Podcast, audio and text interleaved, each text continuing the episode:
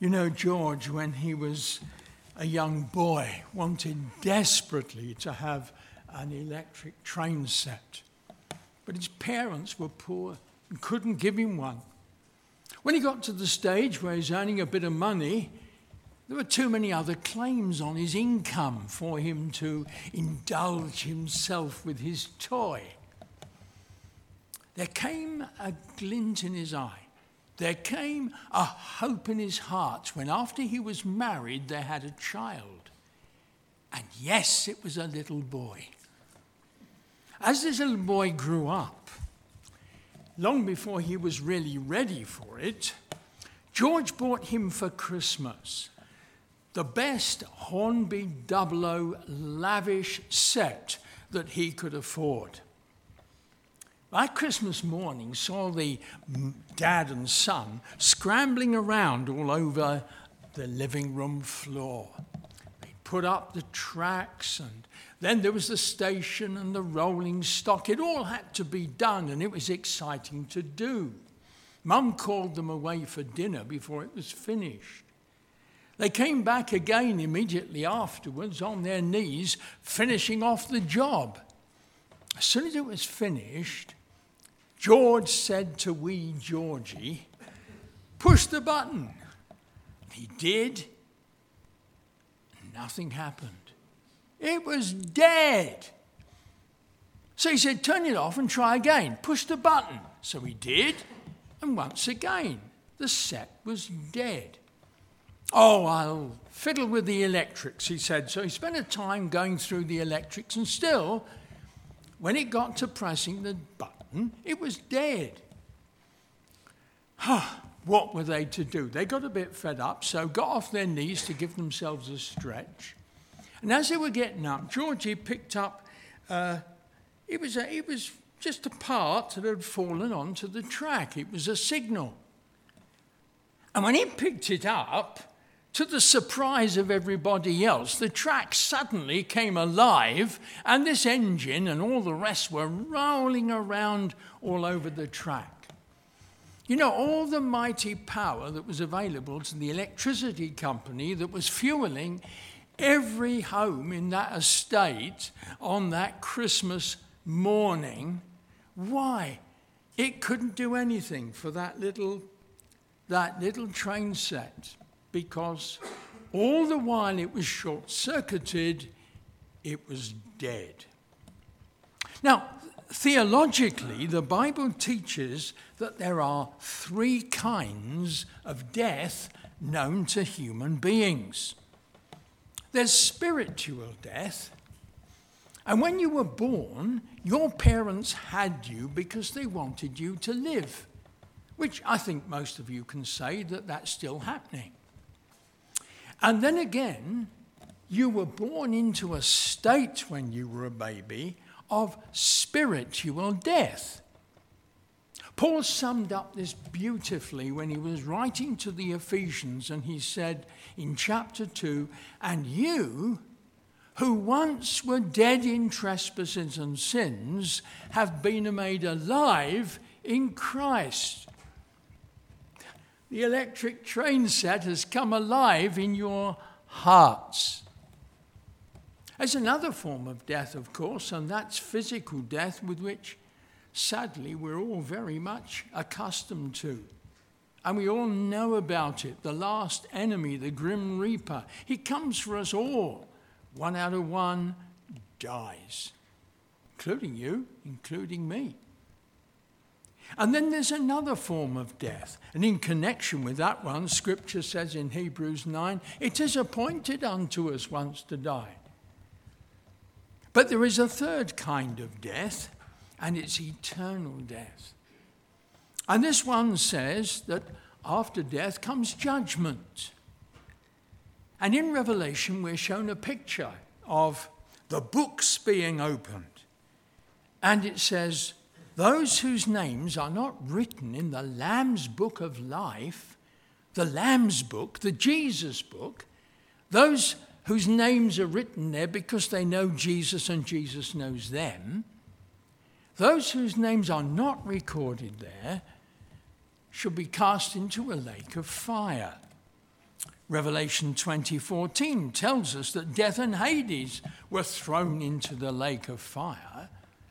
This eternal lake was never intended for human beings at all. I hope you understand that about hell, because God said in our reading a little while ago, He says He wishes that all men are to be saved and to come to a knowledge of the truth. Ultimately, we can only praise God because we're saved but we have no complaints if we're judged and we're judged in this way. I don't like Adam and Eve because they got us into all this trouble. In fact, I hate them for that reason. But I tell you something, I've got a lot of sympathy for them. When they were in the garden and God came to them, He said to them, In the day that you take of that forbidden fruit, you would die. But you see, there weren't anybody else except Adam and Eve, and nobody had ever died before. So, how were they to know what death was? When I was in North London and my kids were young, at least the first two were, and the others still had yet to come, my youngest daughter ran in from the garden and she was shouting with a kind of pleasure in her voice that her little rabbit had died. Floss is dead, she said, all very happy. Joy thought, what a callous little girl I brought into the world. they went outside and they looked in the pen where I'd built at the end of the garden, and there was Flossie. Actually, she was told that Flossie was dead by a big sister. She didn't actually go and see for herself. But what happened was when we looked in the cage that Flossie really was dead. Her head had been ripped off, and there was the rest of the carcass lying there on the grass bleeding. I picked it up and put it in a box, and I walked round the corner to a neighbour. The neighbour said to me when I, she opened the door, Don't show me what's there. She said, I don't want to see. And she knew what it was. Because her Alsatian dog had jumped over the fence, crushing part of our defence, entered into the cage, and savaged our little bunny. Now, even that, we were compensated for it. She got, gave us two rabbits in exchange for Flossie, but that wasn't the story.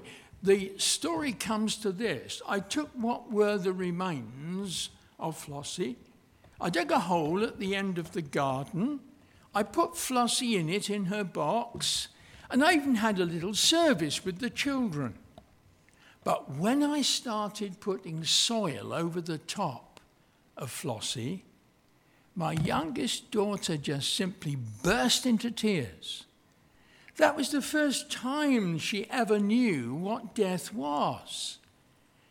And in human experience with little babies, they've got to grow up, and there comes a first time in everybody's life when they discover the reality of it. Now, it would seem for a moment or two that I've gone off my subject, but I haven't. I think you'll see that it's linked up with what I've just said. In our country, we haven't had for some time what could be called um, an all out strike. We've had some little flirtatious strikes, but nothing quite like a general strike.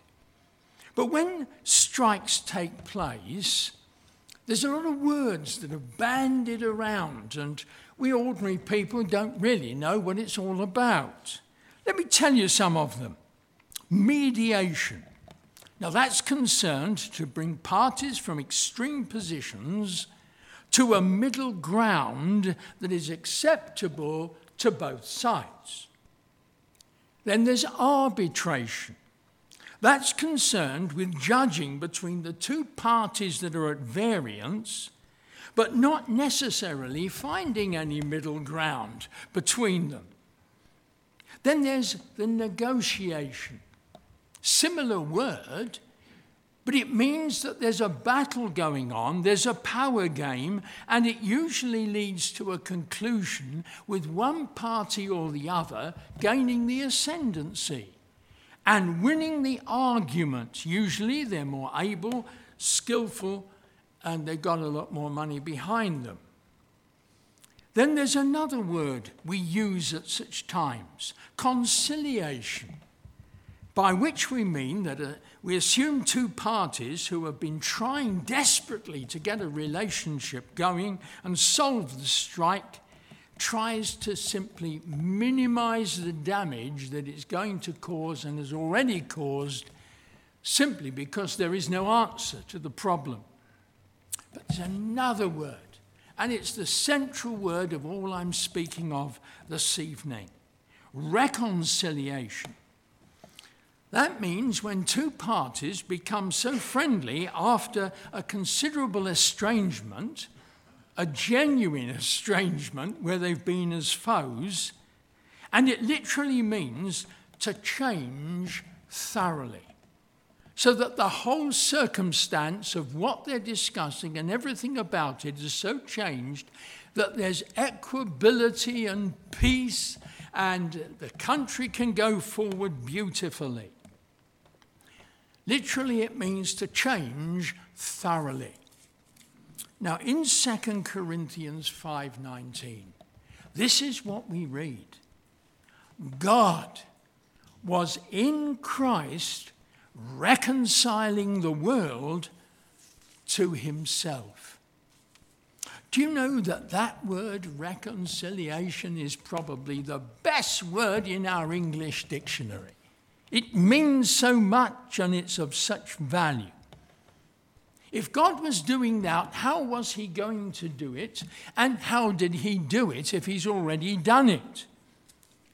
Well, if I turn to 1 Timothy 2, we read these words in verse 5 For there is one God and one mediator between God and men, the man Christ Jesus, who gave himself as a ransom for all, the testimony given in its proper time. And for this purpose I was appointed a herald and an apostle. I'm telling the truth, and a teacher of the true faith to the Gentiles. That's my text. But you don't take it on a pretext out of context. We're not allowed to do that in Walton. So I'll give you the rest of it. The first part of the chapter is about worshipping God as men in prayer. I urge, he said, that when you men come to worship God, you pray. Lift up holy hands, pray. And he says, pray for everybody, pray for everything. Really pray when you come to God to worship Him. Now, it's interesting that all religions pray, but they don't all pray to the same God. I would argue quite cogently that the Christian God is altogether different from the Muslim God. They're a very matter of comparisons with the Hebrew God. But Job, right at the beginning of the Bible, says this. He says in the New Amplified Standard Bible, there is no umpire between us. When he was in his suffering, Job realized he wanted someone to be a mediator between this God who is afflicting him with the suffering and his own painful experience. No umpire. Think of a cricket match without one, or a football match without a referee. We need a mediator simply because of the nature of God, how great, beautiful, holy, and pure He is that we sinful beings can't just come into God's presence any way we wish to do so. And it's through this mediator that men are expected to pray to God. Coming down towards the end of the chapter, it talks about how women ought to behave when they come to worship. They don't come dressed up to impress each other, they come in modest dress so they can please God. They're not like those who worshipped in the synagogue in the balcony, who all through the service, when the men were doing it downstairs, they were arguing and talking and talking about their washing, their shopping, their cooking, and everything else. Oh no. So that's what's the background of these last verses, which you may forgive me for not entering into this evening. But they are difficult verses and they're important in this particular age. Jewish tradition says that there's no need of a mediator. Well, at least that's modern Judaism. It says you can go to God directly and talk with Him and pray with Him. You don't need anyone to come between.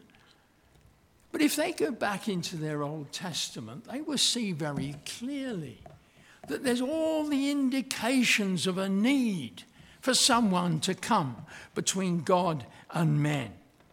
For example, in Hebrews chapter 2, verse 1, we're told that the angels were the mediators of the law that was given to Moses.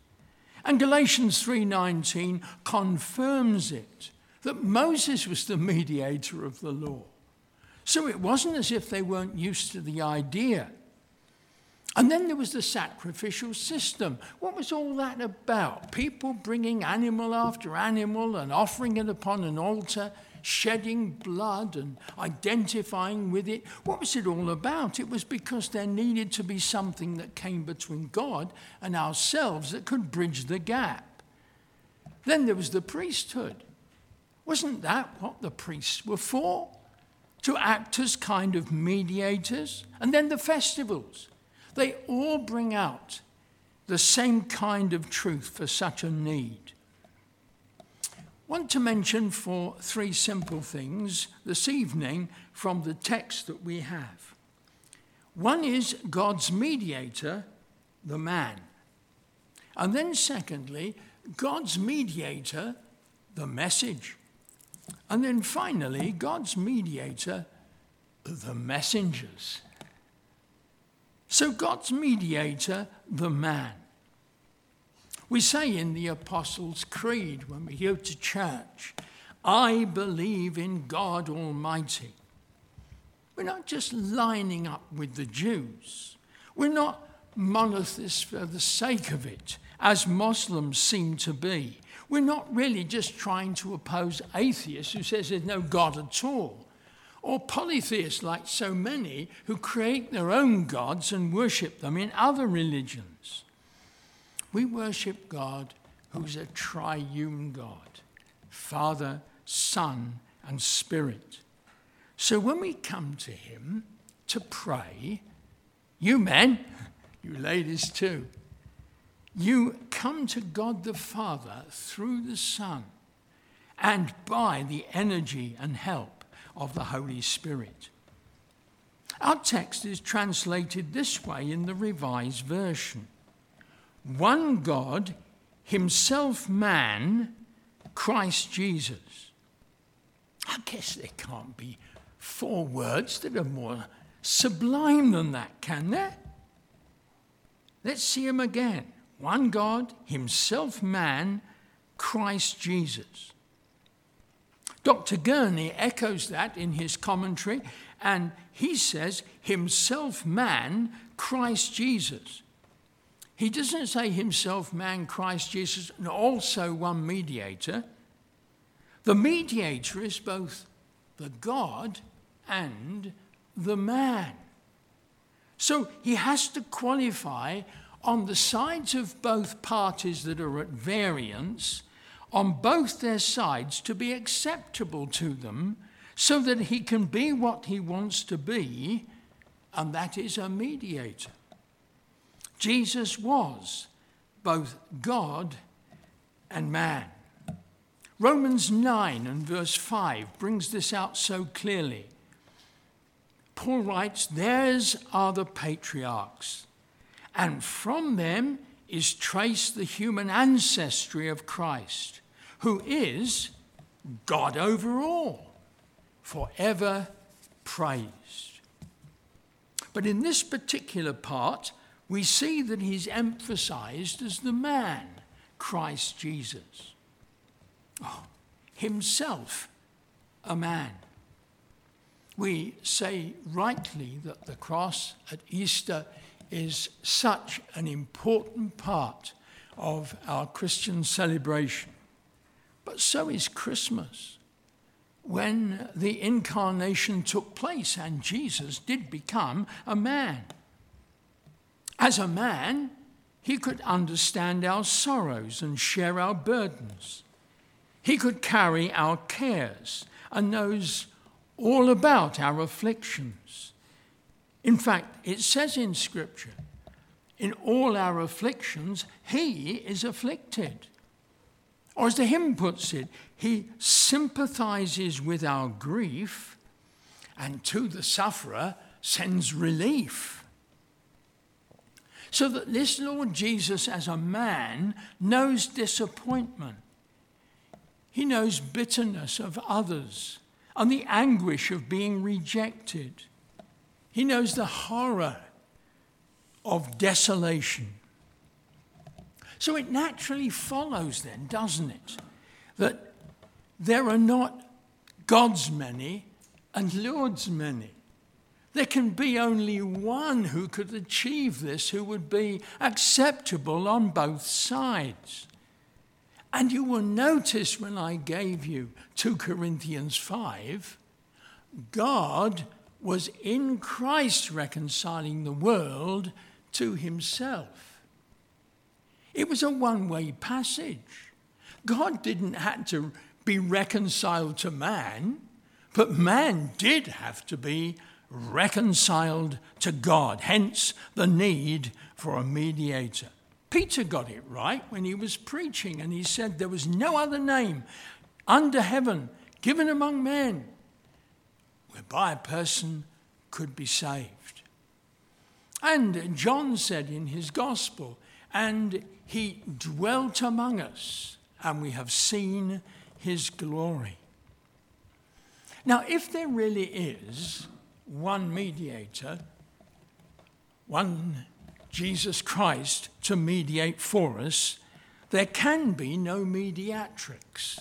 What I mean is that our friends, the Roman Catholics, would teach us that Mary was born with a nature that was sinless so that people can go to her to pray, and she acts as a mediatrix between God and men.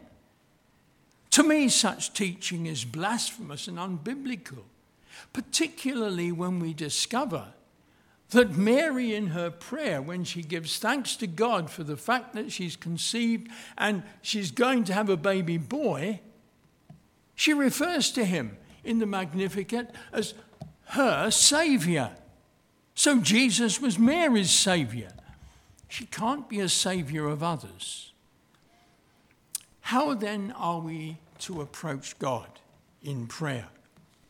We must not just ever use the phrase in Jesus' name. We've got to use that phrase, but we've got to mean it and understand it when we pray. You can't use it kind of like a mantra. You know, in Jesus' name, right, okay, get on with work. It's not quite like that.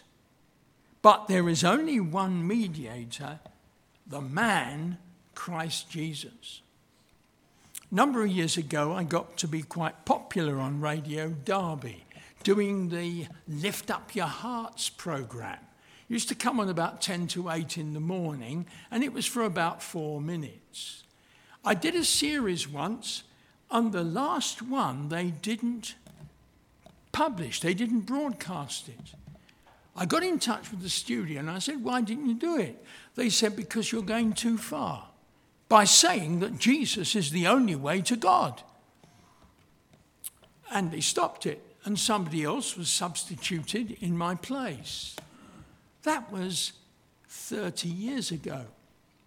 It's far worse now than ever it was then. And yet, as Christians, we still have to insist on this as truth because this is what Paul is saying, this is what God has revealed. There is one mediator and it's Jesus Christ.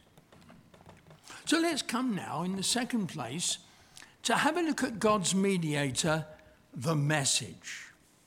And the message is just simply this who gave himself as a ransom. Do you know that last week, in both sermons, Andy in the morning and John in the evening, they quoted Mark 10:45, where it tells us that Jesus didn't come to be served, but to serve and to everybody give his life as a ransom for many. Now, the word ransom is one of those words with a very clear, unmistakable meaning. It means the death of Jesus was to be a sacrifice and an atonement for all sin, whereby the sinner goes free who accepts that finished work as his ground of salvation alone. The word ransom, or its accompanying word redemption, um, it's got a number of ideas associated with it. it. It means the price has been paid for the setting free of a prisoner or uh, someone who's held against their will. Those historians amongst us remember how Richard I went out to the Crusades. He came back victorious but was arrested by a band of brigands. And this cheeky lot held up the whole country to ransom for the king. And in our country, we had to come up through our taxes and various other things to be able to pay what came to be called the king's ransom. And that's what Christ paid for us upon the cross. It was a king's ransom. It has to do for us with us who are in bondage to sin and are slaves to sin, gaining our freedom through the payment of a price. There are three Greek words, really, that mean something quite similar, but they have different stages of meaning. One says that the price has been paid, therefore you're no longer a slave. The other says the price has been paid, and whoever's paid it can now take the slave away with them. The third says that the price has been paid, you can take that slave out of the slave market. Furthermore, you can take it home, and it becomes your property, and you can do with it as you will. Let me uh, give you another illustration. Back in Roman days, it was assumed that every citizen obeyed the laws of Rome and they ruled with an iron fist. If you broke the law, usually in your allegiance to Caesar, perhaps you didn't pick a pinch of incense to offer it to him, for in those days they thought of him as a god and actually worshipped him, and it was a criminal offense not to worship Caesar, and Christians couldn't do that. If they were found guilty of some crime that they had committed, then they went through the courts and they were thrown into the prison or they were guilty before the crown. The guilty man had on the wall of his prison a piece of papyri on which was listed the crimes that he had committed and the penalty that he had to be subjected to. When he had finished his, he paid his price, if you like, and he was free to come out. He'd served his sentence. There was handed to him a rather tattered piece of papyri. It was called the Certificate of Debt. And on it, on his release, there would be stamped these words paid in full. Oh, that is simply quite wonderful. Because we too have broken God's laws. All have sinned. We stand condemned and quite rightly so from the perspective of a holy God, unless there is a mediator who's paid the price. Now, just come and listen to these words in Colossians chapter 2. Colossians chapter 2. It's always the way when you want to find something, it's never in your Bible, is it? Colossians 2, verses 13 and 14. Remember what I've just said? When you were dead in your sins and in the uncircumcision of your sinful nature, God made you alive with Christ. What did He do to achieve that in His reconciliation? He forgave us all our sins. How? Having cancelled the written code with its regulations that was against us and that stood opposed to us. He took it away, nailing it to the cross. And having disarmed the powers and authorities, he made a public spectacle of them, triumphing over them by the cross. Doesn't that bring meaning to it? So that on Good Friday, when Jesus suffered that fatal death for us, he was paying a ransom price at great cost to himself. He paid the penalty for every ugly, filthy, rotten, indecent sin that you may have ever thought or done. After the three hours of darkness, when he had endured it all, he shouted from the cross, quite literally in his weakness. Tetelestai, he said. What is a rough translation of that Greek word? Paid in full. Nothing more can be paid for that ransom. It's been done. In 1939, when the war broke out, date of my birth, Maximilian Kolbe was a Franciscan priest. And uh, it was just at the time when the Nazis overran Poland and the war really began. Two years later, at a concentration camp in Auschwitz, and it's all come to light more recently, he volunteered to take the place of a fellow prisoner who had been condemned to starve to death. The prisoner did starve to death. Forty years later, there was a special ceremony that was held to honor the heroic act of Maximilian Kolbe. He was an old man then, but he was there. Think what it must have been like to celebrate the life who gave himself in death that you might live. And now you have lived right through to your older years. What a sense of gratitude he must have had, and a sense of dedication to that man. Listen to this. Look, Father, look on his anointed face, and only look on us as found in him Look not on our misusings of your grace, our prayers so languid and our faith so dim. For lo, between our sins and their reward, we set the passion of your Son, our Lord. So it is that there was not only a mediator, but one who was prepared to pay the price. There was the ransom. But let's finish with God's mediator, the messengers. And here we come to ourselves. Paul is very keen always to give his testimony, and numbers of times in Scripture he does so. He says he was the worst of sinners, unworthy of the grace of God, and yet God had chosen him to be, and then he tells us.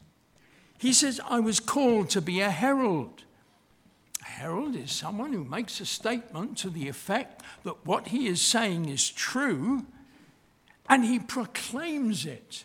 He makes it known. He publishes it abroad, aloud, because it's the message of the king. He's a bit like an old fashioned town crier who goes out into the square with his bell and he rings it and he says, Oh, yay, oh, yay. Paul does that with the gospel, he broadcasts it. He said, I'm a witness. And a witness is someone who says, Yes, this is true, only because I know it to be true. And on that day, when on the Damascus road that Christ confronted him, there was a complete change of life. And then it was filled out for three years when he was in the, the wilderness, when God came to him to reveal the details of the gospel.